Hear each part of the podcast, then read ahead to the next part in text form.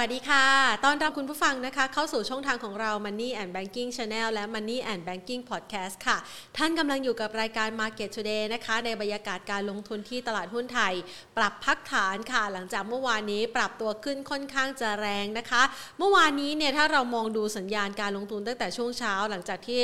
รับรู้ข่าวเรื่องเฟดแล้วนะคะดูเหมือนว่าจะไปไหนไม่ค่อยไกลนะแต่สุดท้ายแล้วเนี่ยนะคะมีแรงซื้อเข้ามาอย่างหนาตาตลอดทั้งวันเลยทีเดียวค่ะจากฝากฝั่งของนักลงทุนทั้งในส่วนนักลงทุนต่างชาติและนักลงทุนสถาบันนะคะทำให้บรรยากาศการซื้อขายนั้นค่อนข้างคึกคักสดใสเลยทีเดียวนะคะมาวันนี้ค่ะก็เลยมีภาพนะคะของความเคลื่อนไหวที่อาจจะมีแรงพักฐานทำกำไร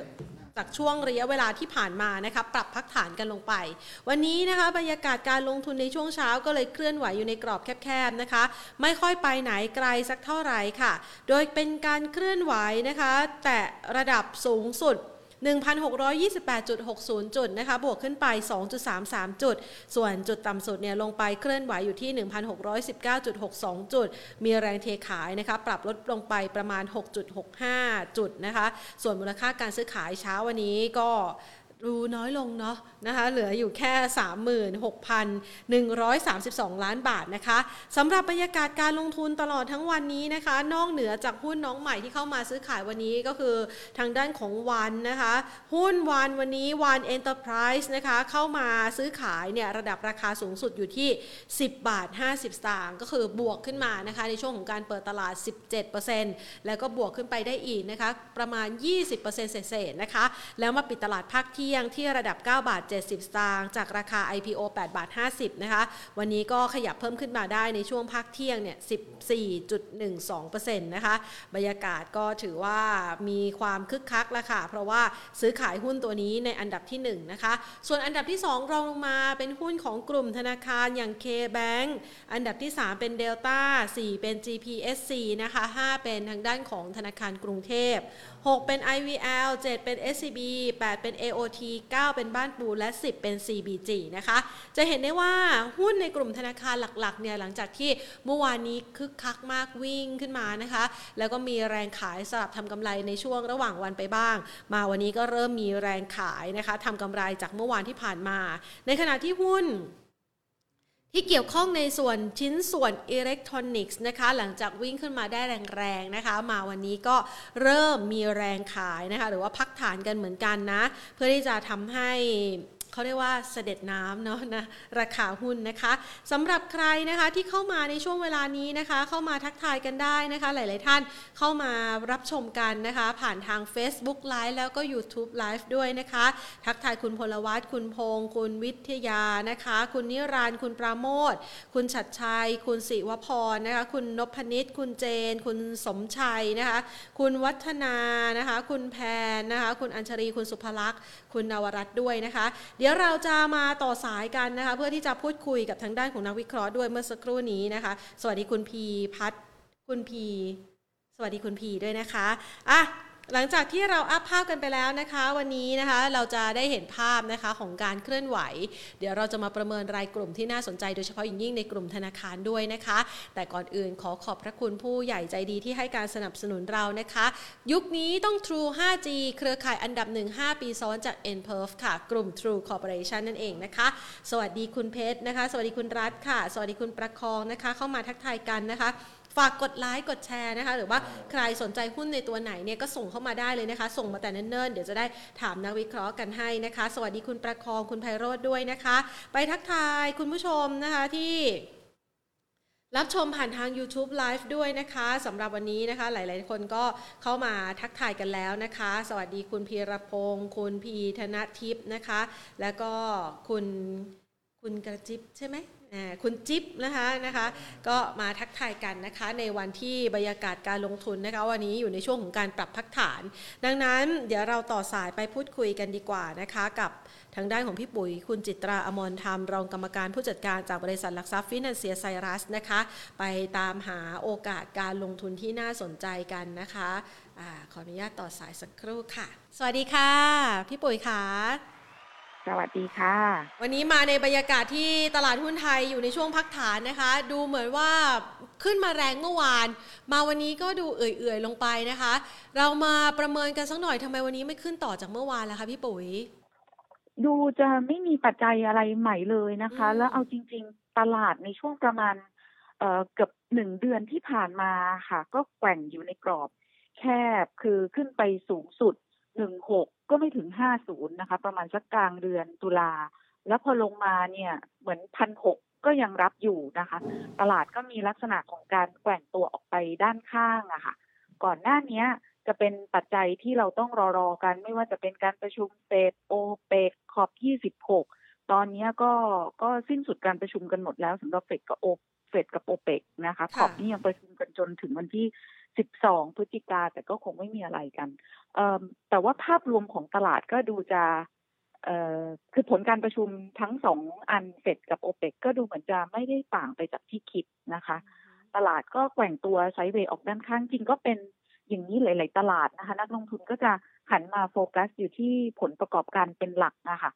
ของอเมริกาเนี่ยเขาประกาศกันไป แปดสิบถึงเก้าสิบเปอร์เซ็นต์ แล้วแต่ของเราอ่ะจะไปสิ้นสุดเอาอีกสัปดาห์ข้างหน้านะคะเพราะฉะนั้นตลาดก็จะมีลักษณะของการแกว่งตัวเป็นเป็นตัวตัวไปแล้วถ้าดูเดย์เทรดอ่ะดูยากมากเลยอย่างเมื่อวานก็เอ่ออยู่ดีๆก็เอาแบงก์กับไฟแนนซ์ขึ้นมานะคะไม่ได้มี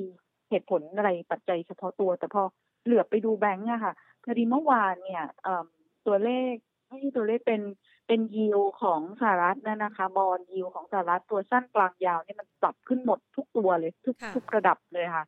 อาจจะเป็นด้วยว่าตลาดเนี่ยมีความกังวลว่าเงินเฟ้อ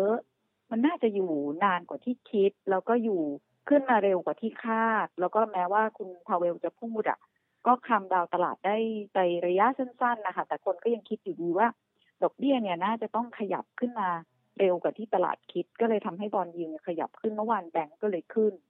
ส่วนไฟแนนซ์อ่ะจริงๆแล้วดอกเบี้ยขึ้นมันจะต้องเป็นลบกับไฟแนนซ์นะคะแต่คิดว่าเมื่อวานเนี่ยที่เอาไฟแนนซ์เข้ามาเพราะว่าเป็นเอ่อเซกเตอร์ที่ละกาดที่สุดแล้วอ่ะตั้งแต่ก่อนหน้านู้นมีการเอ่อแข่งขันเรื่องราคามีการแคปอัตราดอกเบี้ยมีเฮียริ่งว่าจะแคปดอกเบี้ยอีกอะไรอย่างเงี้ยค่ะก็เลยทำให้กลุ่มไฟแนนซ์เนี่ยไม่ได้ขยับไปไหนเลยเมื่อวานก็ที่ใช้จะเอาตัวที่ละกาดขึ้นมาแต่หลายวันนี้ถึงแม้ว่าจะไม่มีปัจจัยอะไรนะคะเราก็เห็นว่าหุ้นเนี่ยจะแกว่งเป็นลักษณะว่าถ้าขึ้นไปข้างบนสูงๆหรือแพงๆแล้วอ่ะดูจะไม่ค่อยกล้าไปต่อนักลงทุนก็จะวนกลับมาหาตัวตัวที่แลกกาดตัวที่ พี อี ยังต่ำๆคือค่อนไปในทางแบบเซฟไซส์มากกว่าอย่างเงี้ยค่ะค่ะถ้าเราดูจากผลประกอบการนะคะในช่วงระยะเวลาที่ผ่านมาไตรมาสที่สามบางส่วนก็มองว่าดีกว่าที่คาดการเอาไว้พอสมควรเหมือนกันนะคะในมุมมองของพี่ปุ๋ยเองต่อการประกาศผลประกอบการไตรมาสที่สามที่ค่อยๆทยอยประกาศออกมาถือว่ามีตัวเซอร์ไพรส์เราไหมคะหรือว่ามันเป็นไปตามที่คาดการว่ามันน่าจะย่ำแย่ค่ะถ้าดูกลุ่มแบงก์ที่ประกาศงบออกมาแล้วอะแย่น้อยกว่าคาดก็คือดีกว่าคาดนะคะแล้วก็กลุ่มแบงก์เนี่ยก็เป็นตัวแทนของทุกๆเซกเตอร์เพราะว่าลูกค้าของแบงก์มีทั้งที่เป็น เอส เอ็ม อี มีทั้งที่เป็นอาศัย domestic consumption แล้วก็มีส่งออกเพราะฉะนั้นเราก็พอจะเห็นแล้วว่ากำไรที่ประกาศออกมาคือไตรมาสสามทุกคนก็จะเห็นว่าได้รับผลกระทบจากเรื่องการล็อกดาวน์มันเป็นไตรมาสเลยนะคะเพราะฉะนั้นแทบแทบไม่ได้หวังอะไรกับงบ คิว สาม ละนักวิเคราะห์ก็คาดซะว่าน่าจะแย่แบบโน้นแบบนี้แล้วก็ดูจากกลุ่มแบงก์ที่ออกมาแล้วแย่น้อยกว่าคาดก็เลยคิดว่าเอ่อ real sector ในไตรมาสสามก็มีโอกาสที่จะดีกว่าคาดคือแย่น้อยกว่าคาดเหมือนกันแต่เพียงแต่ว่าตอนนี้ตลาดคือเอ่อหยุดชะงักถึงแม้ว่า คิว สาม มันจะจบไปตั้งแต่เดือนเก้าแล้วอะค่ะแต่ก็ขอกลับมาดูตัวเลขให้ออกมาให้เห็นกันจะๆคือเป็นลักษณะของการ reality check กันสักนิดนึงว่าไอ้ที่คิดว่าแย่เนี่ยมันแย่น้อยกว่าคาดหรือเปล่าอะไรอย่างเงี้ยแล้วก็ที่สำคัญกว่างบอะค่ะก็คือพอประกาศงบแล้วเนี่ยก็จะตามมาด้วย analyst meeting opportunity day อย่างเงี้ยค่ะนักลงทุนน่าจะหาเมสเสจจากการประชุมอะค่ะว่าผู้ประกอบการแต่ละกิจการเนี่ยเขามองภาพเอาลุกไปในข้างหน้าปีหน้าเนี่ยยังไงบ้างจะฟื้นตัวกันขนาดไหนก็เลยทำให้ตลาดเนี่ยถอยชะงักแล้วก็ดูเป็นลักษณะว่าขึ้นก็ไม่ขึ้นลงก็ไม่ลงก็เป็นเป็นภาพแบบน่าเบื่อน่าเบื่อน่าเบื่ออย่างที่เราเห็นนะคะอีกอย่างนึงด้วยค่ะคือเราเพิ่งจะเปิดประเทศกันวันที่หนึ่งพฤศจิกา ก็คิดว่านักลงทุนส่วนหนึ่งกองทุนด้วยแหละที่เราเห็นแบบก่อนหน้านี้ซื้ออยู่ดีๆก็คลิกมาขายเพิ่งมีเมื่อวานเนี่ยกลับมาซื้อคิดว่ากองทุนอาจจะอยากมองให้มันผ่านไปสักสิบสี่วันไปก่อนอะว่าตัวเลขพอหลังจากเปิดประเทศแล้วเอ๊ะผู้ติดเชื้อเป็นยังไงหน้าอะไรอย่างนี้อย่างทุกวันเนี้ยมันมันลงมาจากหมื่นเหลือ เจ็ดถึงแปดพัน ก็โอเคอะแต่อาจจะเห็นอยากดูอีกสักสิบสี่วันหลังจากเปิดประเทศแล้วเป็นยังไงก็เลยกลายเป็นว่าเอ่อหุ้นค่อนข้างจะแกว่งตัวแบบน่าเบื่อน่าเบื่อแต่วอลุ่มก็หายด้วยนะคะใช่ค่ะคือดูเหมือนว่าช่วงเวลานี้เนี่ยไม่ค่อยมีปัจจัยอะไรเข้ามาช่วยผลักดันมีแต่ปัจจัยที่รอคอยความชัดเจนใช่ไหมคะใช่ค่ะก็เลยถ้าเล่นเป็น day trade เนี่ยบอกจริงว่ายากมากเพราะว่าอยู่ดีๆจะเอาไฟแนนซ์ขึ้นมาอยู่ดีจะเอาแบงค์ขึ้นมาหรืออย่าง property คือ property เนี่ยเป็นเซกเตอร์ที่เอ่อสัก สองถึงสาม วันนี้ก็ถูกเอ่อถูกกลับมาเล่นใหม่เพราะว่าความที่เขาก็แลกการ์ดคือเขาก็แลกการ์ดมานานเราก็ไม่รู้ว่าเอ๊ะเมื่อไหร่เขาจะหยิบ property กันขึ้นมาเล่นอะไรอย่างเงี้ยนะเพราะฉะนั้นพอจะให้ทายหุ้นแต่ละวันเป็น day trade อ่ะมันลำบากอะค่ะก็เลยอยากจะเอ่อบอกนักลงทุนว่าถ้าจะลงทุนเนี่ยคือดูตัว Set Index เป็นตัวประกอบว่าวันนี้เราคือ หนึ่งพันหกร้อยสามสิบ เนี่ยพยายามจะไปแตะหลายทีพยายามจะขึ้นไปให้ชนะ หนึ่งพันหกร้อยสามสิบ แต่มันไปไม่ไหวพอไปไม่ไหวก็ดูจะถอยมาด้านล่างพอถอยมาด้านล่างการซื้ออ่ะก็จะเป็นลักษณะของการไม่ต้องรีบลุยอะค่ะไม่ต้องเคาะขวาก็จะเป็นลักษณะของการต่อราคาค่อยๆต่อราคาแล้วก็มองไปปีหน้าเลยดีกว่าเพราะว่าไตรมาสสามก็จบไปแล้วไตรมาสสี่มันก็ก็ก็เป็นโลซีซั่นของหลายๆธุรกิจเหมือนกันแล้วแบบคือเราเพิ่งจะเปิดประเทศมันก็คงไม่ได้อู้กลับมามั่งคั่งอะไรอย่างเงี้ยค่ะคงเป็นลักษณะทยอยฟื้นคงจะไปมองปีหน้าเลยอะค่ะว่าเออเซกเตอร์อะไรมันน่าจะกลับมาบ้างนะแล้วก็ในบรรยากาศที่โควิดอยู่ในสถานการณ์ที่มันไม่ได้รุนแรงไปกว่าเดิมอยู่บน assumption นี้นะคะว่าเออเราน่าจะคุมโควิดได้นะแล้วก็ประเทศก็ค่อยๆเปิดนะมันมีเซกเตอร์อะไรบ้างหน้าที่แบบราคายังอยู่ข้างล่างอะไรอย่างเงี้ยค่ะแล้วพอเซตอินเด็กซ์ตอนเนี้ยมันไม่ได้ดูจะจะเป็นภาพขาขึ้นนะในระยะสั้นๆแล้วก็เล็งหุ้นไว้แล้วก็เป็นลักษณะของการค่อยๆต่อราคาแล้วก็เก็บหุ้นไปเรื่อยๆอย่างนี้น่าจะดีกว่าค่ะค่ะก็ค่อยทยอยสะสมไปนะคะในช่วงสองเดือนสุดท้ายพฤศจิกาแล้วก็ธันวาซึ่งก็ตรงกับช่วงเทศกาลพอดีนะคะไม่ต้องรีบร้อนอะไรมากมายนะคะพี่ปุ๋ยค่ะค่ะใช่ค่ะแล้วก็คิดว่าค่ะพอดีคิดว่าเอ่อคริสต์มาสแรลลี่ที่เราเคยเคยคุยกันนะคะ January effect อะไรอย่างเงี้ยค่ะหลังๆเนี่ยมันไม่ค่อยมีทิศทางแบบสักสามปีให้หลังมันไม่ค่อยมีแบบนี้แล้วนะคะเพราะว่าแต่ละปีมันมีปัจจัยเฉพาะตัวโควิดเราก็เจอกันมาสองปีแล้วมันก็ไม่มีคริสต์มาสแรลลี่แล้วมันไม่มีเอ่อ January effect อะไรอย่างเงี้ยค่ะแล้วก็โอ้อีกอย่างนึงก็คือว่าปีหน้าเป็นปีที่เอ่อ แอล ที เอฟ ไอ เอ็ม เอฟ อะค่ะครบกำหนดที่จะขายได้แล้วนะคะแล้วก็ด้วยดัชนีที่ หนึ่งพันหกร้อย อ่ะถอยกลับไป หกถึงเจ็ด ปีนี่ก็กำไรนะคะเพราะฉะนั้นอันนี้ก็อันนี้ก็เป็นจุดที่นักลงทุนจะต้องระวังนะคะสำหรับในช่วงต้นปีเพราะว่ากองทุนเหล่านั้นก็เริ่มขายได้แล้วค่ะก็อย่างที่เรียนนะคะคงต้องแบบเป็นลักษณะของการตั้งรับไม่ต้องรีบลุยแล้วก็ตั้งรับก็คือดูว่าเออเซกเตอร์ไหนนะมันจะได้ประโยชน์จากการเปิดประเทศจริงๆแล้วจริงๆอยากจะเติมเรื่องของสิ่งแวดล้อมเข้าไปคือไหนๆเราก็ประชุมขอบยี่สิบหกแล้วนายกเราก็บินไปประชุมแล้วก็ตอนนี้ทางตลาดหลักทรัพย์อะค่ะก็พูดเรื่องประเด็น อี เอส จี เยอะมาก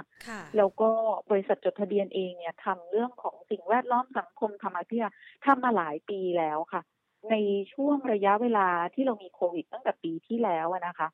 หุ้นที่เกี่ยวข้องกับคือหุ้นที่มีธรรมาภิบาลดีๆ อี เอส จี ได้คะแนนสกอร์สูงๆเนี่ยค่ะเวลาตกในช่วงโควิดเนี่ยเวลาตกจะตกน้อยกว่าคนอื่นแล้วเวลาที่ฟื้นเนี่ยจะฟื้นกลับมาเร็วกว่าคนอื่นก็เลยกลายเป็นว่าหุ้นเนี่ยได้รับความนิยมสูงในต่างประเทศอันนี้พอฟันโฟลจากต่างประเทศหรือฟันเมเนเจอร์จากต่างประเทศเนี่ยค่ะพอเขาจะเข้ามาซื้อหุ้นในไทยหรือในภูมิภาคเราอันเนี้ยค่ะเขาก็จะถามว่าเอ้ยตอนนี้เราเราเราชอบธีมเอ่อเทคละเราชอบธีมของโรเนสละแล้วประเทศยูก็มีเรื่องของโรเนสที่เป็นจุดเด่นเทคเราไม่ได้มีต้นน้ำแต่มันก็ทั่วโลกมันต้องไปเทคอะไรเงี้ยเราก็อยากจะลงทุนสองปีนี้แล้วแหละแต่ว่าเราอยากลงทุนในหุ้นที่เขาได้ อี เอส จี สกอร์สูงๆด้วยอยู่ช่วยแนะนำหน่อยซิ ก็เลยมีความรู้สึกว่านักลงทุนในต่างประเทศอะค่ะค่อยๆค่อยๆมองหาแบบนี้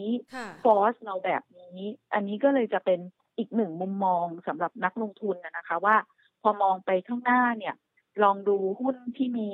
คะแนน อี เอส จี สูงๆอะไรอย่างเงี้ยค่ะน่าจะได้รับผลตอบแทนที่ดีนะคะเพราะว่าอย่างน้อยวันนี้กองทุนในต่างประเทศเขาถามหาหุ้นเหล่านี้ละ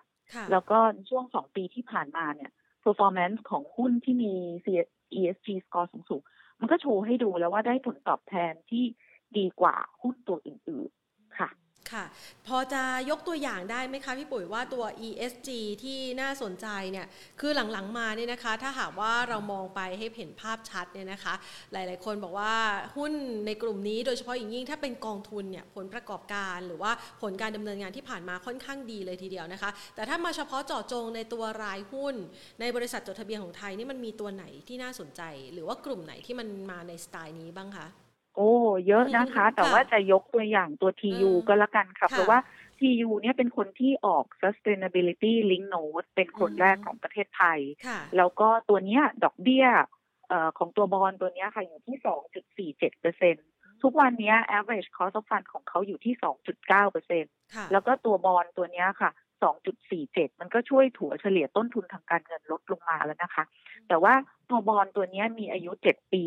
แล้วเขาก็ผูก เค พี ไอ สามอย่างเอาไว้กับตัวบอลตัวนี้ว่าวันนี้ฉันออกด้วยดอกเบี้ย สองจุดสี่เจ็ดเปอร์เซ็นต์ นะแต่ว่าอีกสามปีเดี๋ยวจะกลับมาเช็คดูว่าไอ้ เค พี ไอ สามข้อนี่มันมี requirement ไหมถ้ามีเนี่ยก็คือปีสองพันยี่สิบสามทีนึงแล้วก็สองพันยี่สิบเจ็ดทีนึงถ้าเกิดว่ากลับมาเช็คดูแล้วเอ่อ เค พี ไอ สามข้อเนี้ยค่ะเอ่อมี requirement เนี่ยวันนี้ สองจุดเจ็ดเปอร์เซ็นต์ ดอกเบี้ยของบอลเนี่ยจะลดลงไปอีกปีสองพันยี่สิบสามจะลดลงไปอีกสองพันยี่สิบเจ็ดก็ลดลงไปอีกเพราะฉะนั้นสิ่งที่บริษัทจะได้ก็คือต้นทุนทางการเงินที่ลดลง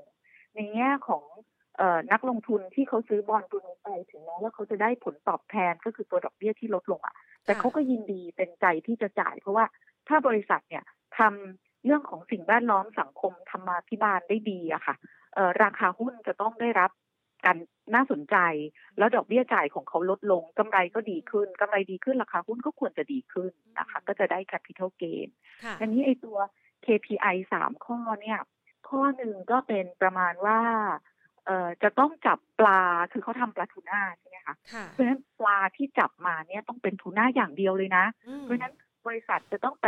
ติดอุปกรณ์ติดเรดาร์อะไรในเรืออย่างเงี้ยค่ะที่เวลาจับเนี่ยอย่าได้มีปลาอื่นๆหลงเหลือมาเพราะเราทำธุรกิจก็ทูน่าไงเราก็จะไม่ทำลายสิ่งแวดล้อมเอ่อสปีชีส์อื่นอ่าทุกวันนี้บริษัททำได้ แปดสิบเปอร์เซ็นต์ ละหมายถึงว่าเอ่อใน หนึ่งร้อยเปอร์เซ็นต์ ที่จับมาเนี่ยมีทูน่าแปดสิบกว่าเปอร์เซ็นต์แต่เขาต้องการจะไปหนึ่งร้อยคือไอ้เนี่ย แปดสิบเปอร์เซ็นต์ ให้เพิ่มขึ้นทุกๆทุกๆปีปีละสัก สี่ถึงห้าเปอร์เซ็นต์ แล้วไปจน หนึ่งร้อยเปอร์เซ็นต์ ให้ได้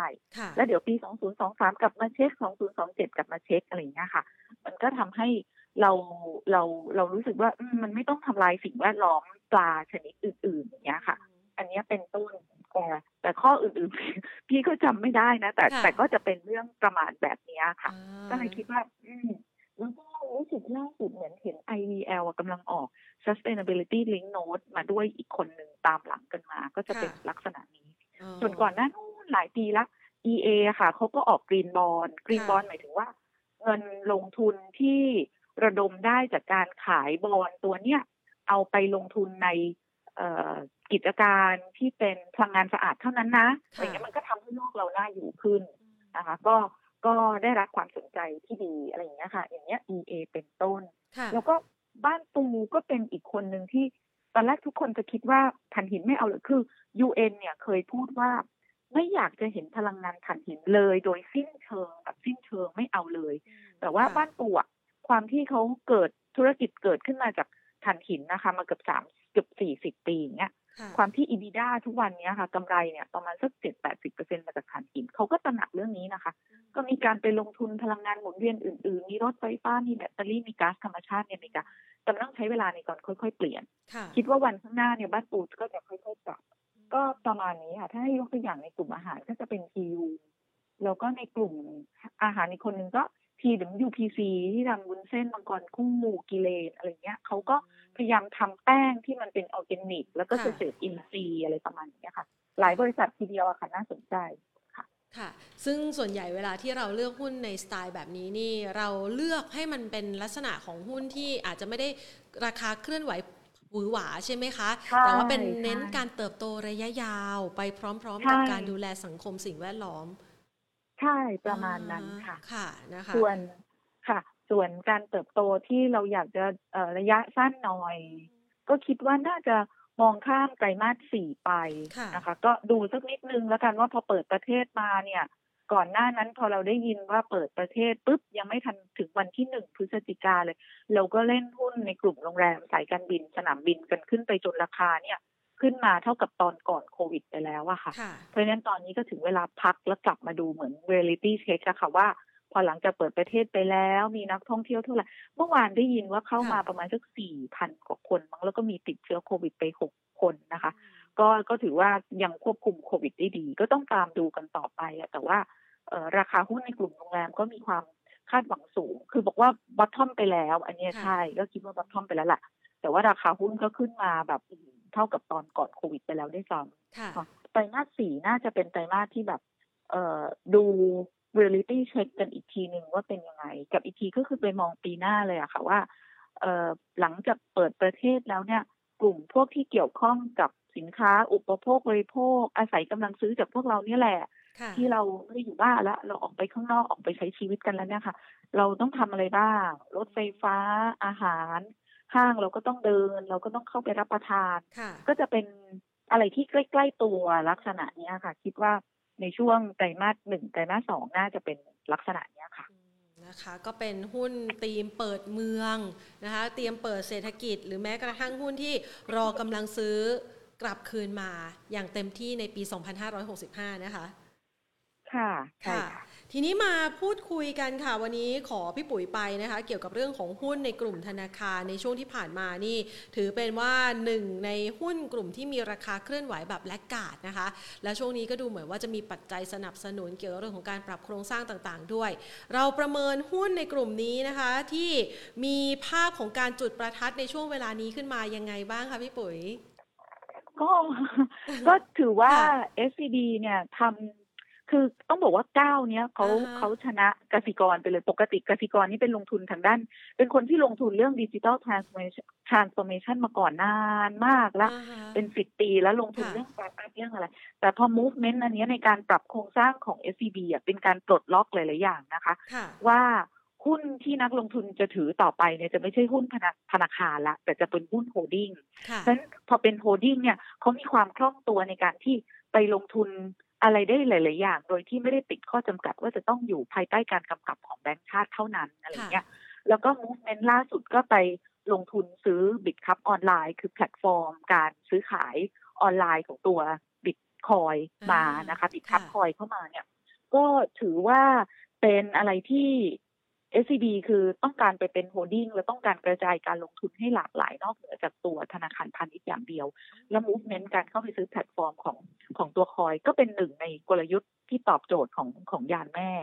อันนี้ราคาหุ้นเนี่ยค่ะก็ขึ้นไปอย่างที่คุณแทนบอกแล้วก็สิ่งที่นักวิเคราะห์เราประเมินนะคะเรามองว่า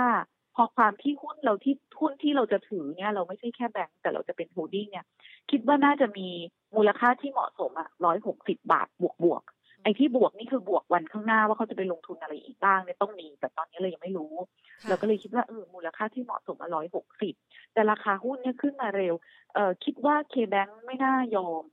เอ่อได้มันก็จะเป็นลักษณะของการแพร่เทรดค่ะคือพอ เอส ซี บี ขึ้นไปแรงคนก็จะหันกลับมามองกสิกรบ้างพอกสิกรขึ้นไปแรงก็สลับกันขายกสิกรลงมาซื้อ เอส ซี บี คู่นี้ค่ะสามารถที่จะเล่นเป็นแบบแพร์เทรดได้นะคะส่วนถ้าจะลงทุนอันไหนไปสักอันหนึ่งเนี้ยเราคิดว่ามูฟเมนต์เนี้ย เอส ซี บี ชนะเพราะนั้นสองแบงค์เนี้ยค่ะถ้าในระยะยาวก็จะชอบ เอส ซี บี มากกว่าเล็กหน่อยเราจะถือเป็น เอส ซี บี เอ็กซ์ แทนถือเป็นตัวโฮลดิ้งในขณะที่หุ้นแบงค์หุ้นแบงค์อื่นๆยังเป็นแบงค์อยู่นะคะส่วนหุ้นแบงก์ตัวใหญ่ๆอะค่ะอย่าง บี วี แอล เค ที บี คิดว่าด้วยข้อจำกัดของ ดี เอ็น เอ ของแบงก์เองเนี่ยน่าจะตาม เอส ซี บี กับตามกสิกรได้ช้านะคะน่า น่า น่าจะไม่ได้มาในเวในเวที่เป็นดิจิตอลนะคะคนหนึ่งที่ น่าจะเป็นไปในความดิจิทัลได้ก็จะเป็น พี ที ดี นะคะ พี ที ดี ก็ถือว่าเป็นคนหนึ่งที่น่าสนใจสำหรับในปีหน้าค่ะก็จะเป็นสามแบงค์เนี้ยค่ะค่ะก็คือให้ไว้สำหรับ เอส ซี บี นะคะรวมไปถึง K Bank แล้วก็ ที ที บี ด้วยทีนี้ตัว เอส ซี บี เนี่ยนะคะราคาเขาวิ่งค่อนข้างจะแรงมากๆเลยค่ะพี่ปุ๋ยแล้วก็หลายๆคนให้ความสนใจนะคะเพราะว่าประกาศรุกในธุรกิจทั้งเรื่องของบันเทิงนะคะทั้งในเรื่องของเอ่อสุขภาพหรือแม้กระทั่งล่าสุดเป็นสินทรัพย์ดิจิทัลอย่าง Bitcoin ในส่วนของ Bitkub เนี่ยนะคะก็ทำให้มีความสนใจว่าราคาเนี่ยมันจะเคลื่อนไหวหวือหวาในลักษณะแบบนี้ก่อนถึงดีลสำคัญไหมคะก็คือวันที่สิบห้าพฤศจิกายนนี้ที่เขาจะมีการประชุมผู้ถือหุ้นเราให้ความหมายกับการประชุมผู้ถือหุ้นที่กำลังจะเกิดขึ้นในสักประมาณอีกอาทิตย์สองอาทิตย์ข้างหน้ายังไงบ้างคะ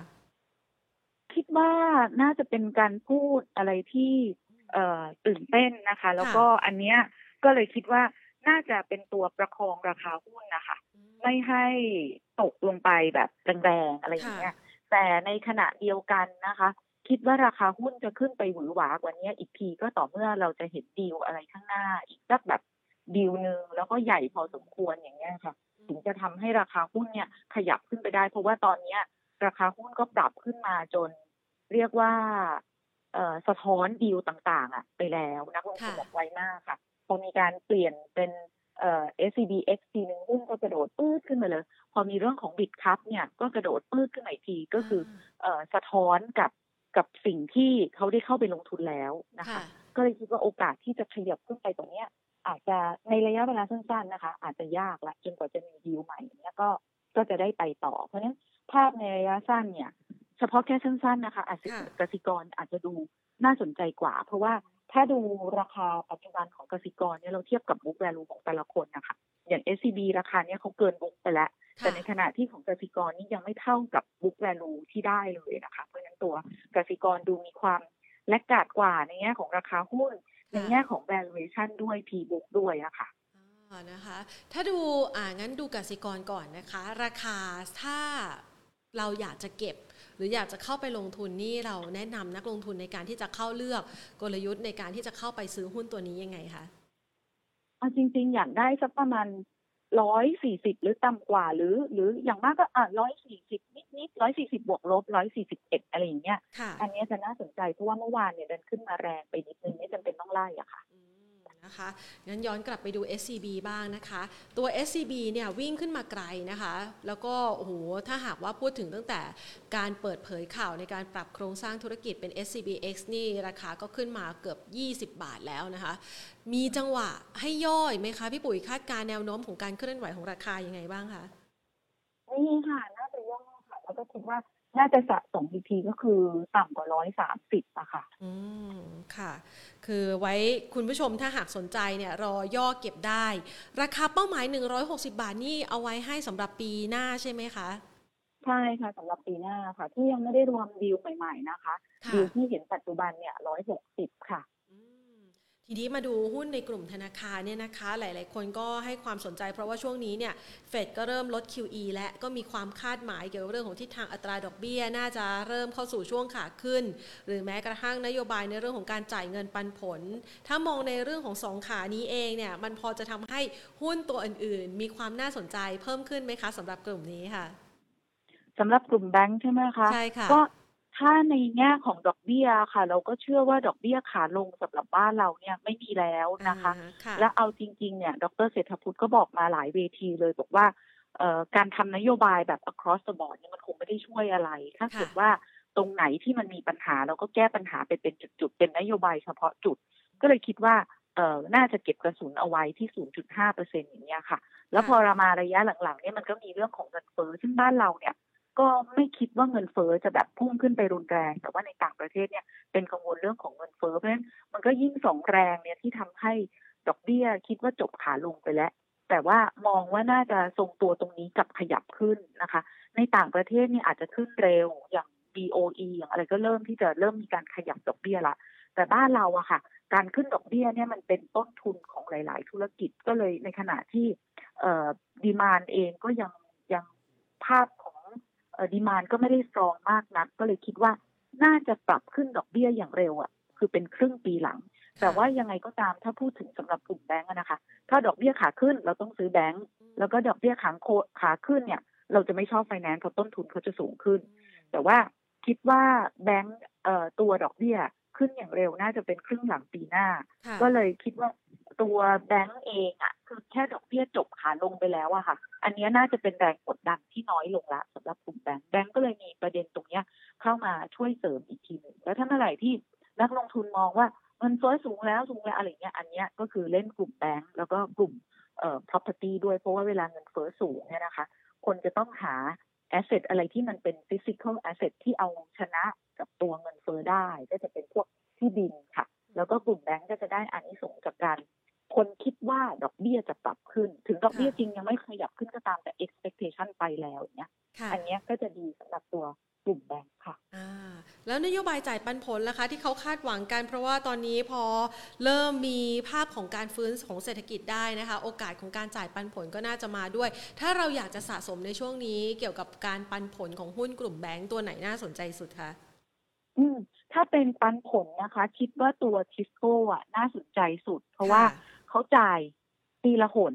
ตอนนี้ถ้าเกิดว่าเราสะสมแถวๆตรงนี้นะคะเราก็จะได้ขึ้นเครื่องหมาย เอ็กซ์ ดี น่าจะประมาณสักเดือนสี่จ่ายเดือนห้าอะไรประมาณนี้ค่ะแล้วเราก็จะได้เต็มเม็ดเต็มหน่วยที่ราคาปัจจุบันเนี่ย dividend อยู่ประมาณสักหกเกือบจะ เจ็ดเปอร์เซ็นต์ ได้สำหรับตัว Tisco นะคะ เค เค พี เนี่ยเป็นอีกคนหนึ่งที่จ่ายปันผลสูงแต่บังเอิญว่าจ่ายปีละสองหนถ้าเราซื้อตอนนี้คือเราเขาจ่ายไปแล้วครึ่งนึงนะคะก็เหลืออีกแค่ครึ่งเดียวสำหรับตัว เค เค พีนอกนั้นแบงก์อื่นเนี่ยค่ะคือจ่ายก็คือจ่ายต่อกันไปแล้วปีนี้ก็เป็นกำไรที่ไม่ได้สวยงามมากนักก็โดนผลกระทบจากลูกค้าจากโควิดอะไรอย่างเงี้ยค่ะเพราะฉะนั้น dividend yield แบงก์ใหญ่อื่นๆเนี่ยจะอยู่แถวๆประมาณสัก สองถึงสามเปอร์เซ็นต์ ก็จะมี Tisco เนี่ยค่ะน่าจะประมาณสัก หกถึงเจ็ดเปอร์เซ็นต์ ได้ค่ะแต่ถ้าเราพูดไปจนถึงปีหน้าปีหน้านี่ก็คือไกลคือลงทุนปีหน้าแล้วไปได้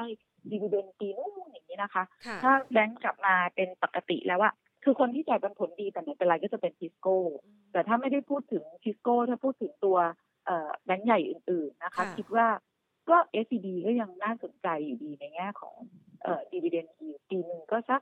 เอ่อ สามเปอร์เซ็นต์ สามเปอร์เซ็นต์ สำหรับแบงก์คือเยอะแล้วนะคะค่ะเอ่อค่ะของ เอส ซี บี นะอ่ะโทษทุกผิด เอส ซี บี น่าจะสัก ห้าเปอร์เซ็นต์ ได้ค่ะสำหรับปีหน้าก็ถือว่าเยอะแล้วค่ะค่ะเพราะเขาจะมีจ่ายปันผลพิเศษหลังจากที่ปรับโครงสร้างด้วยใช่ไหมคะใช่ใช่แต่ว่าเน้นเลยรอเก็บต่ำกว่าหนึ่งร้อยสามสิบบาทใช่ไหมคะค่ะน่าจะดีกว่าตอนนี้ใช่ค่ะคุณผู้ชมก็เลยถามเข้ามานะคะบอกว่าแล้ว เค ที บี มองยังไงบ้างคะพี่ปุ๋ย เค ที บี เขามีทุนอยู่ที่สิบหกบาทห้าสิบสตางค์ค่ะ เค ที บี นะคะเอ่อทุนอยู่ที่เท่าไหร่นะคะสิบหกบาทห้าสิบโอ้โหสูงเหมือนกันเนาะโอ้ใช่สูงเหมือนกันคือน่าจะต้องรอไปหรืออีกทีถ้าถัวนะคะรอประมาณสักสิบเอ็ดบาทหรือต่ำกว่าอันนี้ก็น่าจะถัวเพื่อที่จะดึงต้นทุนลงมาค่ะเพราะว่าอย่างในส่วนของตัว เค ที บี เองเนี่ยราคาพื้นฐานนะคะสำหรับปีหน้าเรามองว่าน่าจะได้สักประมาณสิบสองบาทสิบสามบาทเท่านั้นเองนะคะค่ะก็หลายๆคนนะคะให้ความสนใจในหุ้นกลุ่มนี้เหมือนกันณปัจจุบันนี้นะคะถ้าเทียบเคียงราคาคือก่อนหน้านี้เนี่ยเรานึกภาพของหุ้นในกลุ่มธนาคารถ้าพูดกันในช่วงสักประมาณ หนึ่งถึงสองเดือนที่ผ่านมาก่อนหน้านี้เนี่ยนะคะจะเห็นว่าราคาหุ้นค่อนข้างแลกขาดตอนนี้เนี่ยมันยังแลกขาดอยู่ไหมคะพี่ปุ๋ยอยากจะมองภาพของกลุ่มธนาคารทั้งกลุ่มเนี่ยณปัจจุบันถือว่ามันเริ่มสะท้อนกับปัจจัยความเป็นจริงแล้วหรือยังคะพูดถึงแลกขาดหรือเปล่าก็ยังเป็นอีกหนึ่งเซกเตอร์ที่ยังแลกขาดนะคะสำหรับตัวแบงค์เนี่ยค่ะก็ยังดีว่ามี เอส ซี บี เนี่ยเข้ามาจุดประเด็นก็เลยทำให้ เอส ซี บี กับกสิกรขยับขึ้นมาแต่ดูโดยรวมแล้วก็ถือว่ายังยังแลกขาดกว่าเซกเตอร์อื่นๆอยู่นะคะก็ยังมองว่าสะสมสำหรับการลงทุนระยะยาวได้สำหรับตัวแบงค์ค่ะแล้วก็อย่างที่เรียนว่าชอบก็คือเนี่ยแหละ เอส ซี บี แล้วก็ K Bank เล่นสองตัวสลับกันไปนะคะแล้วก็ถ้าจะพูดถึงความแลกขาดอีกอีกเซกเตอร์นึงที่แลกขาดมากมากๆเลยเนี่ยคือกลุ่มคอมเมิร์ซค่ะโดยเฉพาะอย่างยิ่งพวกเอ่ออาหารตัว M ตัวห้าง ซี พี เอ็น อะไรเงี้ยแต่อันนี้คือต้องมองข้ามไตรมาสสามที่กำลังจะประกาศนะเพราะคงจะแบบแย่เลยอ่ะเราซึ่งซึ่งราคาหุ้นก็คงรับรู้ไปแล้วแหละนะคะแต่ว่าหุ้นเหล่านี้ค่ะปีหน้าน่าจะกลับมา ได้พอจะค่อนข้างจะโอเคหรือว่าในกลุ่มอาหารเองเนี่ยอย่าง เอ ยู นะคะก็น่าสนใจเปิดห้างมาเนี่ยไปส่องๆดูเหมือนกันก็ก็เป็นร้านที่มีคิวเหมือนกันนะคะเพราะว่าซื้อกลับมาทานที่บ้านยิงตูเนี่ยมันแบบมันไม่ได้อรรถรสนะ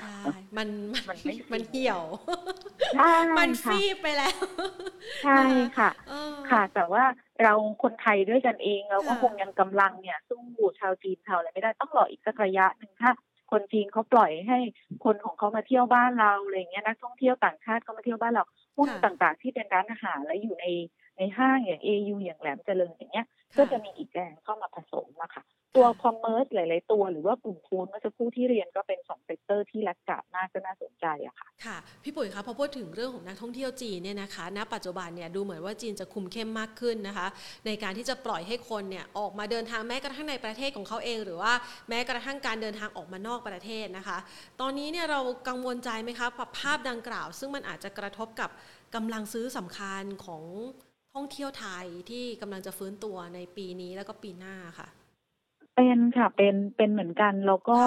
เอ่อมองอย่างนี้นะคะตอนปีสองพันสิบเก้าเนี่ยจำนวนนักท่องเที่ยวต่างชาติเราสูงที่สุดเลยคือเกือบเกือบสี่ล้านเอ่อสี่สิบล้านคนนะคะแล้วก็หลายฝ่ายมีการทำประมาณการออกมาแล้วไม่ว่าจะเป็นบริษัทจดทะเบียนที่ในกลุ่มโรงแรมหรือ เอ โอ ที เองเนี่ยหรือแม้กระทั่งแบงก์ชาติเนี่ยสามปีก็ยังไม่กลับไปใกล้กับสี่สิบล้านเลยแต่กำลังคิดถึงนะคะว่ามันถ้าเรามองเรื่องของสิ่งแวดล้อมเข้ามาจับอะโครงสร้างของเศรษฐกิจไทยอ่ะมันน่าจะถึงเวลาจริงๆมันก็ถึงเวลามาหลายปีแล้วค่ะที่เราจะต้องมีการปรับนะคะเรามัวแต่มุ่งเรื่องตัวเลขอย่างเงี้ยค่ะว่านักท่องเที่ยวจำนวนต้องเท่านั้นเท่านี้แต่สิ่งที่เราลืมไปก็คือเรื่องของต้นทุนทรัพยากรทางธรรมชาติที่เราก็สูญเสียไปด้วยนะคะจะเห็นว่าทะเลต่างๆเนี่ยพอตั้งแต่ไม่มีนักท่องเที่ยวต่างชาติแล้วพวกเราไปเที่ยวเนี่ยหลายคนถ่ายมาทะเลสวยสวยอย่างเงี้ยค่ะคือทะเลมันมีการพักบ้างให้ให้มีการฟื้นฟูใช่มันมีการฟื้นฟูเพราะฉะนั้นการจะพอไปข้างหน้าเนี่ยค่ะเราอาจจะไม่ต้องไปคือเราไม่ควรจะต้องไปแบบเอ่อจำนวนนักท่องเที่ยวจะต้องสูงเหมือนเดิมเราอาจจะไม่ต้องนักท่องเที่ยวจำนวนน้อยลงแต่อยู่ให้ยาวขึ้นแล้วก็ใช้จ่ายกับในบ้านเราให้มันเยอะขึ้นแล้วเขาก็จ่ายภาษีด้วยนะคะเพราะฉะนั้นในมุมแบบเนี้ยหน้าหน้าที่จะจะดีกว่าค่ะสำหรับในส่วนของกลุ่มท่องเที่ยวค่ะแสดงว่าต่อไปผู้ประกอบการก็ต้องคิดแพ็กเกจคิดกิจกรรมต่างๆเพื่อที่จะดึงดูดให้เขาอยู่นานขึ้นใช้เงินมากขึ้นทดแทนปริมาณที่หายไปใช่ค่ะใช่ค่ะแล้วก็สายการบินเนี่ยอย่าง เอ เอ วี คุณชลสพลก็บอกเลยว่าเอ่อราคาที่ถูกๆเหมือนเดิมเนี่ยยากแล้วล่ะที่จะมีเพราะว่ามันคือจำนวนมันหายไปอ่ะมันก็ต้องเอาคือ P คูณ Q คือรายได้อย่างเงี้ยค่ะจำนวนมันหายไปอ่ะมันก็ต้องเอาราคาขึ้นมาชดเชยแต่ยังไงก็ตามราคาก็ต้องเป็นราคาที่สมเหตุสมผลกับการบริการของเขาอะไรเงี้ยเพราะว่าก็ต้องเห็นใจผู้ประกอบการเขาก็จะมีคอสของเขาที่เยอะขึ้นนะคะอย่างเครื่องบินจอดพักเนี่ยเขาก็ต้องพักพักให้มันนานขึ้นเพราะเขาจะต้องฉีดแบบสเปรย์เรื่องเรื่องอากาศเรื่องเออยาวอันนี้มันเป็นต้นทุนแล้วก็ชั่วโมงในการทำอาหารกินมันก็น้อยลงค่ะแล้วก็อาจจะเห็นราคาที่เอาจริงๆราคามันขยับขึ้นนะเฉลี่ยเฉลี่ยก็สัก สามสิบเปอร์เซ็นต์ นะคะก็เพื่อให้ผู้ประกอบการอยู่รอดได้ค่ะอ่านะคะก็จะได้เป็นภาพหนึ่งที่อาจจะต้องรอติดตามว่าแต่ละภาคธุรกิจนะคะที่เขาเจอกับความท้าทายแบบนี้ในท่ามกลางการฟื้นตัวที่จะเกิดขึ้นเนี่ยเขาจะปรับเนื้อปรับตัวอะไรยังไงกันบ้างแล้วจะส่งผลต่อรายได้แล้วก็ยอดขายของเขาเพิ่มเติมได้ยังไงบ้างนะคะทีนี้มาถึงคำถามของคุณผู้ชมที่ส่งเข้ามากันบ้างค่ะพี่ปุ๋ยค่ะวันนี้เนี่ยคุณผู้ชมก็สอบถามนะมีแต่หุ้นตัวที่ดูเหมือนว่าจะร่วงแรงนะเขาสอบถามตัวนี้ค่ะ เค อี เอ็กซ์Curry Express นะคะพี่ปุ๋ยมองยังไงโอ้โหเปิดมา ราคานี่ไหลไหลแรงเลยทีเดียวค่ะใช่ค่ะก็คิดว่าน่าจะเป็นเรื่องของการแข่งขันทางด้านราคาไม่มีเรื่องอื่นคือพยายามที่จะไป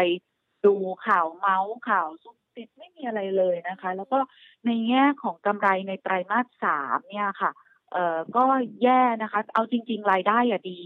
แล้วจำนวนพัสดุที่ส่งนี่ทำนิวไฮเลยในไตรมาสสามเพราะว่าเราล็อกดาวน์กันเป็นที่แต่ว่าเอ่อหนึ่งมีการคัดราคาอย่างค่าเฉลี่ยเนี่ยต่อเอ่อเอ่อค่าขั้นต่ำเนี่ยค่าขนส่งขั้นต่ำเมื่อก่อนเขายี่สิบห้าบาทแต่พอมันมีเจ้าอื่นเข้ามาแข่งเนี่ยค่ะลดลงมาเขาก็เลยต้องลดจากยี่สิบห้าเหลือสิบเก้าบาทเป็นราคาขั้นต่ำที่ส่ง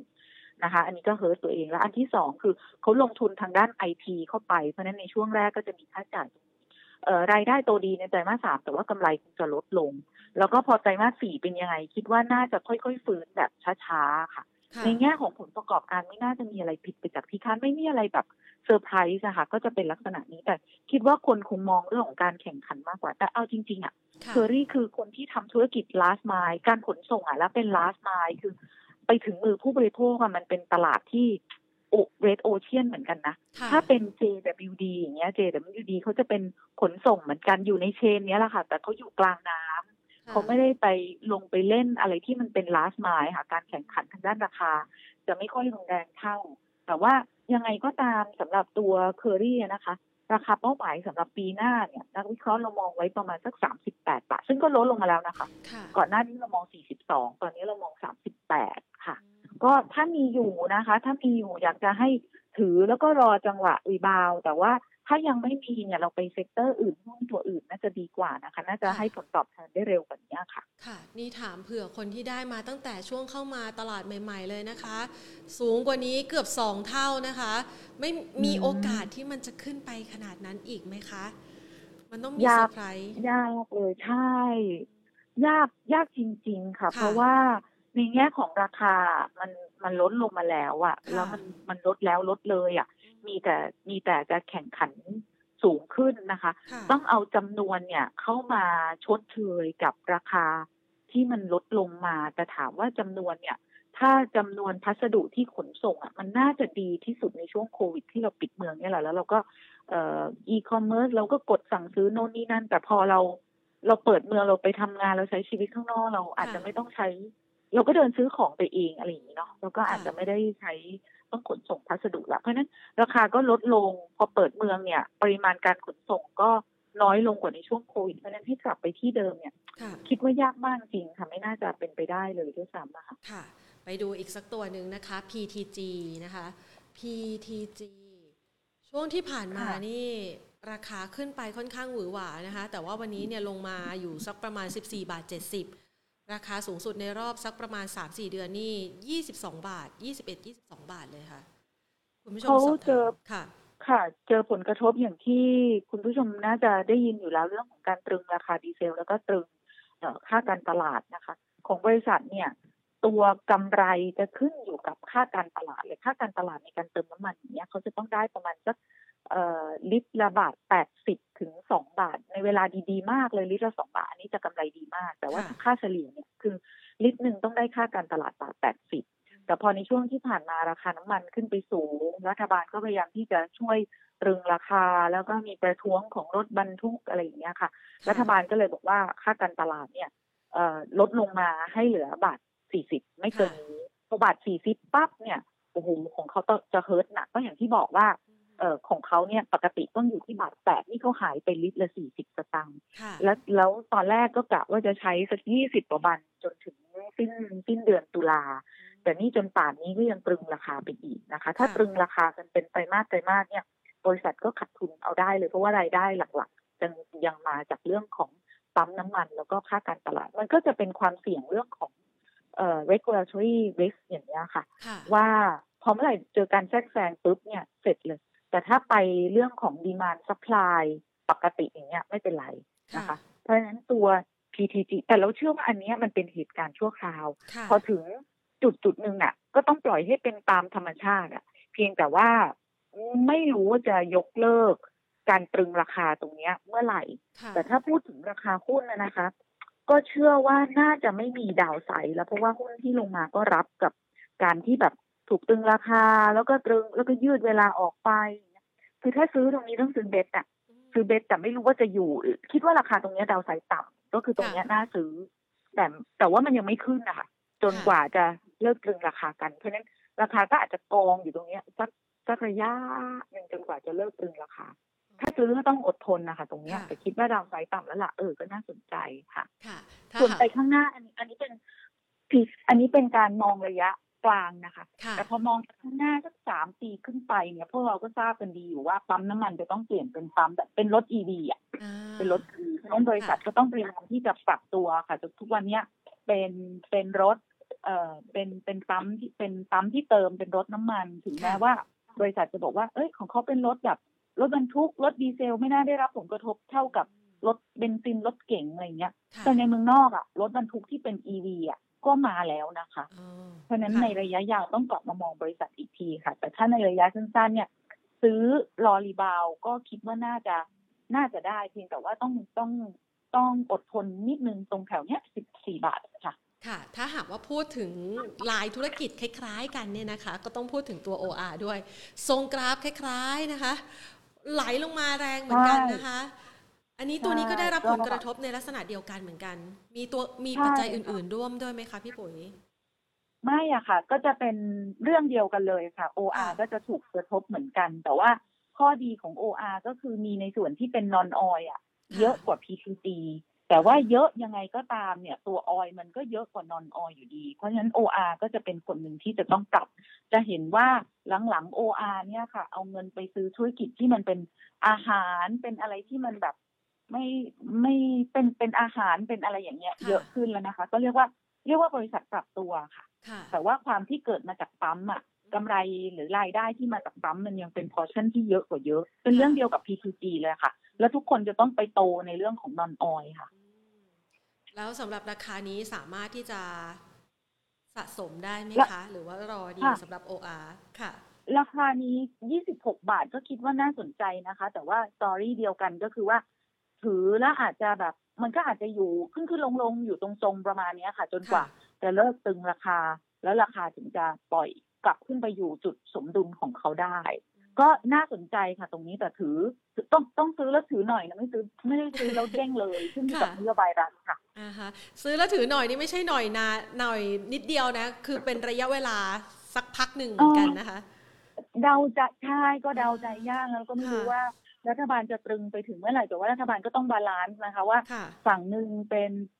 ผู้ขับขี่ผู้ประกอบการรถบรรทุกอีกฝั่งหนึ่งก็คือเป็นหน้าปั๊มมาเขาก็ได้รับผลกระทบเหมือนกันนะก็ต้องมีอะไรที่จะต้องชดเชยให้เขาอะค่ะทีนี้คุณผู้ชมสอบถามเข้ามาเลยนะพอพูดถึงเรื่องของปั๊มน้ำมันนะคะอย่างสายลงกลั่นเอสโซ เอส พี อาร์ ซี บี ซี พี มองยังไงคะ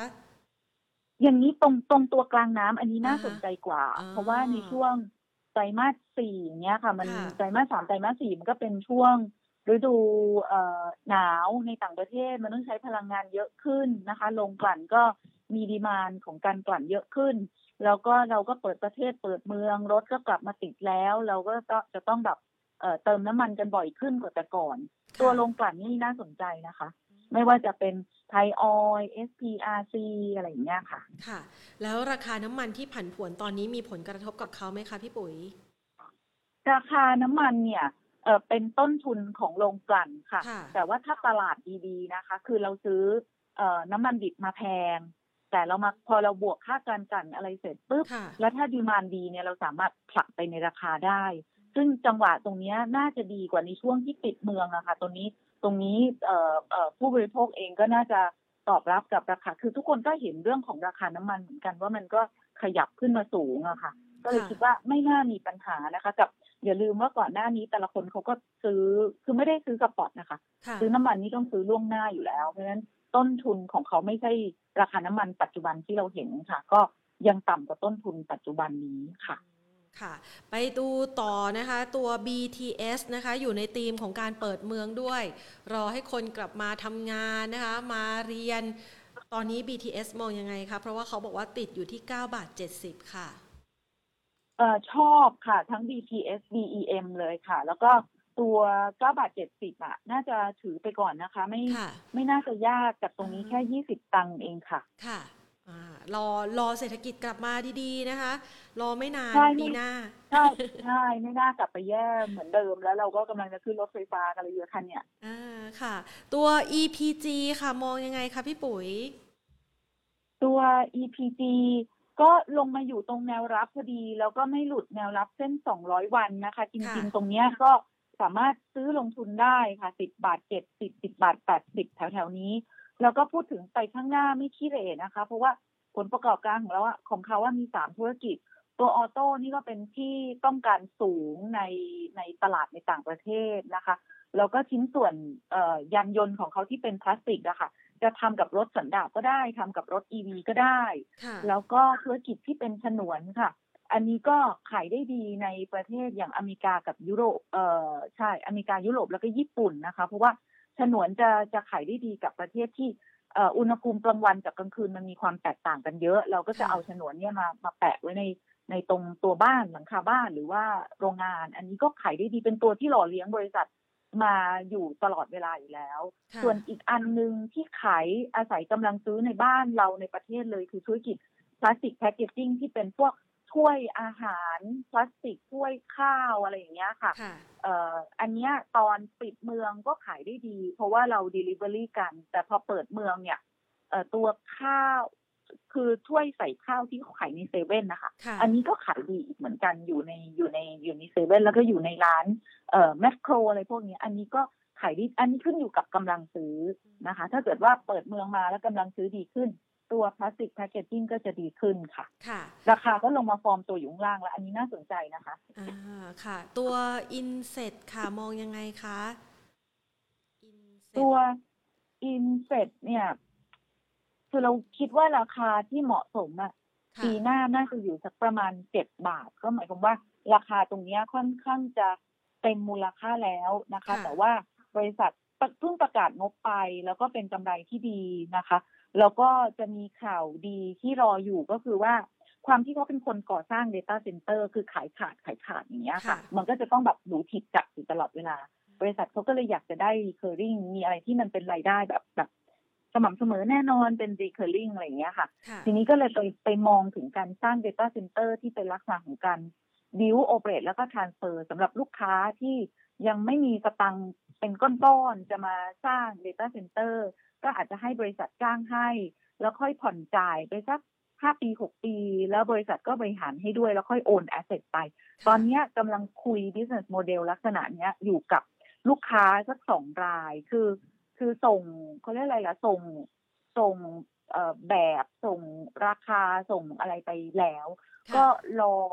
รอลูกค้าจะตอบกลับมาว่าจะเอาหรือไม่เอาหรือจะไปเอาเจ้าอื่นอะไรอย่างเงี้ยค่ะอันเนี้ยก็จะเป็นข่าวที่ลุ้นได้ซึ่งผู้บริหารบอกว่าน่าจะได้เห็นสักหนึ่งดีลก่อนสิ้นปีนี้นะคะก็มีข่าวเนี้ยที่ทำให้ราคาหุ้นยังประคองตัวอยู่ได้แต่สมมติสมมติถ้าไม่ได้งานเนี้ยค่ะคิดว่าราคาตรงเนี้ยมันค่อนข้างจะเต็มนะคะก็เอ่อแนวรับเขาจะอยู่อีกทีตรงประมาณสักหกบาทหกสิบแต่มีสิ่งที่ต้องเตือนนิดนึงสำหรับตัว อินเซต นะคะจะคล้ายๆกับหุ้นตัวเล็กๆหลายตัวที่เอ่อก่อนหน้านู้นออกวอร์เรนต์แล้วก็อินเดอะมันนี่เยอะๆอินเซตก็เป็นคนหนึ่งที่ออกวอร์หนึ่งออกมาแล้วก็ราคาแปลงสภาพแค่สองบาทราคาหุ้นวันนี้เจ็ดบาทกว่าคือมันอินเดอะมันนี่เยอะต้องระวังตอนแปลงสภาพเกรงว่าเดี๋ยวจะเหมือนแบบซิก้าอะไรอย่างนี้เป็นต้นก็นักลงทุนต้องคอยดูค่ะแปลงสภาพครั้งแรกจะอยู่ที่เดือนมีนาปีหน้าค่ะอันนี้ต้องคอยดูนะคะว่าว่าการการปกติหุ้นอันนี้ไม่ได้พูดถึงเอ่อพื้นฐานนะแต่กลยุทธ์เนี่ยส่วนใหญ่ก็จะเป็นว่าถ้าสมมติพรุ่งนี้ลูกหุ้นเข้าวันนี้ก็จะขายก่อนพอพรุ่งนี้ลงแล้วค่อยกลับไปซื้อใหม่อะไรประมาณนี้สำหรับตัวแหละอ๋อค่ะ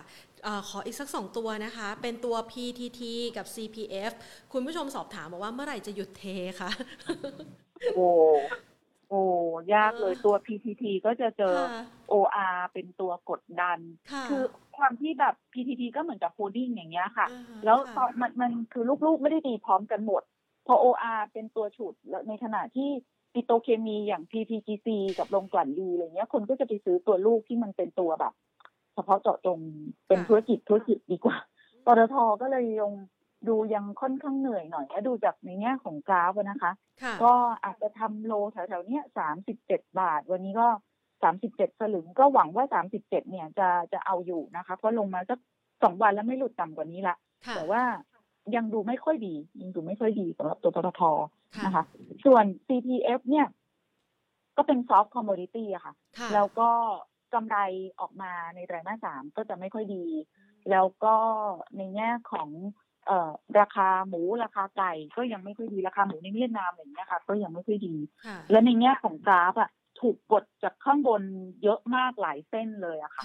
เอ่อคิดว่านะแนวรับของตัว ซี พี เอฟ อะน่าจะอยู่แถวๆประมาณยี่สิบห้าบวกลบตรงนี้ค่ะแต่น่าจะอยู่ตรงนี้ไปอีกสักระยะระยะใหญ่จนกว่าจะเห็นราคาไก่กับราคาหมูขยับขึ้นได้ค่ะ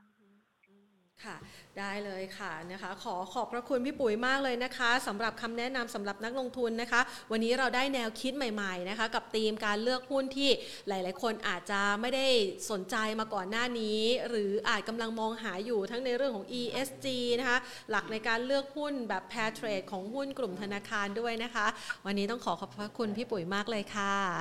ได้เลยค่ะสวัสดีค่ะนะคะก็เป็นแนวคิดนะคะที่ทุกๆครั้งเลยนะคะพี่ปุ๋ยมานะคะจะให้แนวคิดในการที่จะเลือกหุ้นกับเรานะคะจะเป็นธีมใหม่ๆคือจริงๆมันไม่ใช่ธีมใหม่นะถ้าหากว่าคุณผู้ชมลงทุนในรูปแบบของกองทุนนะคะคือเป็นกองทุนรวมที่เน้นหุ้นในสไตล์ของ อี เอส จี นะคะที่เน้นในเรื่องของการดูแลสิ่งแวดล้อมดูแลสังคมแล้วก็มีหลักธรรมาภิบาลเนี่ยนะคะจะเห็นได้ว่ากองทุนเหล่านี้เนี่ยให้ความสนใจในการที่จะไปคัดเลือกหุ้นที่เป็นครีมครีมนะคะในกลุ่มนี้ท็อปท็อปในกลุ่มนี้เนี่ยมาเข้าสู่พอร์ตแล้วก็สร้างผลการดำเนินงานที่เติบโตได้ในระยะเวลาช่วง หนึ่งถึงสอง ปีที่ผ่านมานี่เห็นชัดเลยนะคะแล้วก็เป็นหุ้นที่สามารถสร้างการเติบโตคืออาจจะไม่ได้มีความหวือหวาในราคายกเว้นว่าบางตัวมีสตอรี่ที่น่าสนใจนะคะแล้วก็เป็นลักษณะของการที่จะเติบโตระยะยาวไปพร้อมๆกับการดูแลสิ่งต่างๆรอบตัวให้ดีขึ้นนะคะถ้ามองอย่างนั้นก็ว่าได้นะคะในขณะที่ธีมการเลือกหุ้นเนี่ยนะคะก็ยังมีทั้งในกรณีของหุ้นกลุ่มธนาคารช่วงนี้เนี่ยเคลื่อนไหวโดดเด่นมากนะคะสำหรับใครที่อยากจะเลือกหุ้นในกลุ่มธนาคารนะคะซึ่งคุณผู้ชมคุณพอมเมโลใช่ไหมคะสอบถามตัว ที ที บี เข้ามาพี่ปุ๋ยแนะนำไปแล้วนะคะในช่วงต้นก็คืออยู่ในช่วงกลางๆล่ะนะคะว่าหุ้นในกลุ่มธนาคารเนี่ยเรื่องของการปรับโครงสร้างนะคะการรุกในเรื่องของเทคโนโลยีการเงินใหม่ๆมีหุ้นตัวไหนนะคะที่น่าสนใจนโยบายการจ่ายปันผลหุ้นตัวไหนที่จะเป็นหุ้นตัวโดดเด่นแล้วก็เป็นขวัญใจมหาชนสำหรับใครที่ถือสายปันผลเนี่ยนะคะก็แนะนำเอาไว้ด้วยไม่เพียงเท่านี้ใครนะคะที่บอกว่าอยากจะไปเลือกหุ้นที่มีแนวโน้มของอัตราดอกเบี้ยขาขึ้นประเทศไทยเนี่ยอาจจะไม่ขึ้นนะยังไม่ขึ้นเร็วนะคะแต่ว่ามีแนวโน้มจะขึ้นคือตอนนี้ผ่านจุดต่ำสุดไปแล้วสำหรับอัตราดอกเบี้ยนะคะมีแนวโน้มจะขึ้นขึ้นเมื่อไหร่แล้วหุ้นเนี่ยจะสตาร์ทขึ้นอีกทีเนี่ยเมื่อไหร่นะคะไปลองฟังดูนะคะวันนี้เนี่ยเจาะลึกในกลุ่มธนาคารนะคะที่พี่ปุ๋ยให้คำแนะนำฝากกันก็เกือบเยอะนะเกือบทุกตัวเลยทีเดียวนะคะที่เป็นตัวเด่นๆนะคะรวมถึงตัว ที ที บี ก็มีมาด้วยนะคะวันนี้ต้องขอขอบพระคุณมากๆเลยนะคะสำหรับทุกๆท่านนะคะที่เข้ามาร่วมพูดคุยกันคุณพีธนทิพย์คุณจิ๊บนะคะคุณดูเรียวดูเร็วใช่ไหมดูเรียวเรียวนะคะคุณมูมูมูนะคะแล้วก็คุณสุ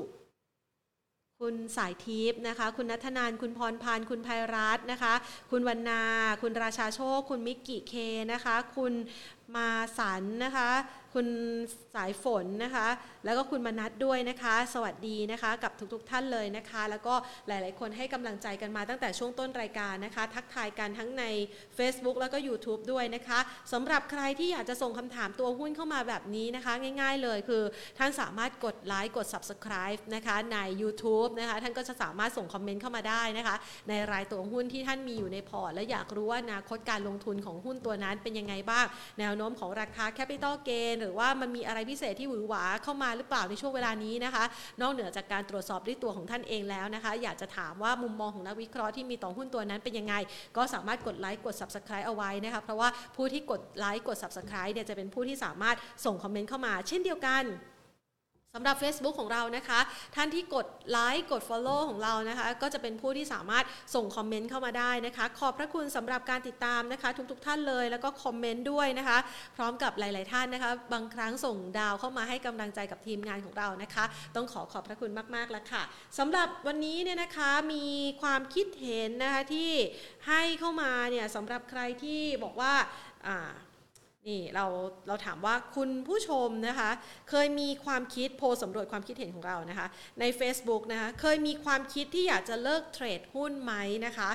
ยี่สิบเก้าเปอร์เซ็นต์ บอกเคยอีก เจ็ดสิบเอ็ดเปอร์เซ็นต์ บอกไม่เคยเลยนะคะสำหรับความคิดเห็นใน Facebook สาเหตุที่ไม่เคยเพราะอะไรคะประสบความสำเร็จในการลงทุนใช่ไหมคะคือถ้าคุณผู้ชมเนี่ยนะคะลองย้อนกลับไปนะบางคนบอกว่าเวลาที่เราเล่นหุ้นนะคะ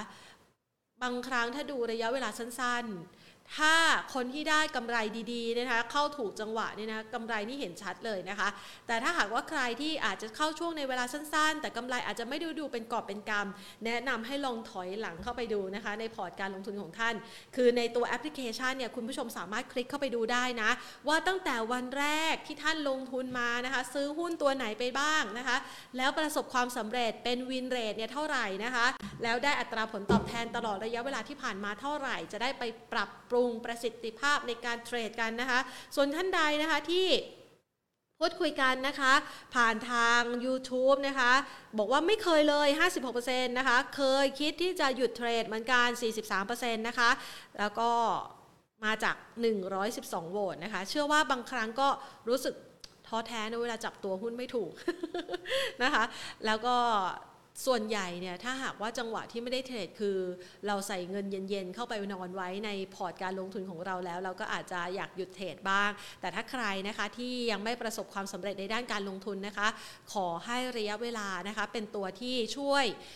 ดูแลเรื่องของความเสี่ยงความหวือหวาของราคาในขณะเดียวกันขอให้เติมในเรื่องของความรู้และเทคนิคพิเศษในการลงทุนเข้าไปนะคะทุกคนสามารถประสบความสำเร็จได้เมื่อท่านเรียนรู้และมีข้อมูลอย่างครบถ้วนเพียงพอในการตัดสินใจนะคะเชื่อว่าทุกคนจะมีวินเรทที่มีประสิทธิภาพหรือว่ามีอัตราการชนะในการลงทุนที่เพิ่มขึ้นแล้วค่ะวันนี้อ้าวคุณสลิปแคทบอกว่ายังขาดทุนอยู่ครับแต่จะสู้ไม่ถอยสู้ค่ะเราจะสู้ไปพร้อมกันนะคะพร้อมกับข้อมูลที่จะมาเสิร์ฟแบบจัดเต็มแบบนี้นะคะทุกๆวันของรายการจันทร์ถึงเสาร์เลยละค่ะวันนี้ลาไปก่อนนะคะสวัสดีค่ะ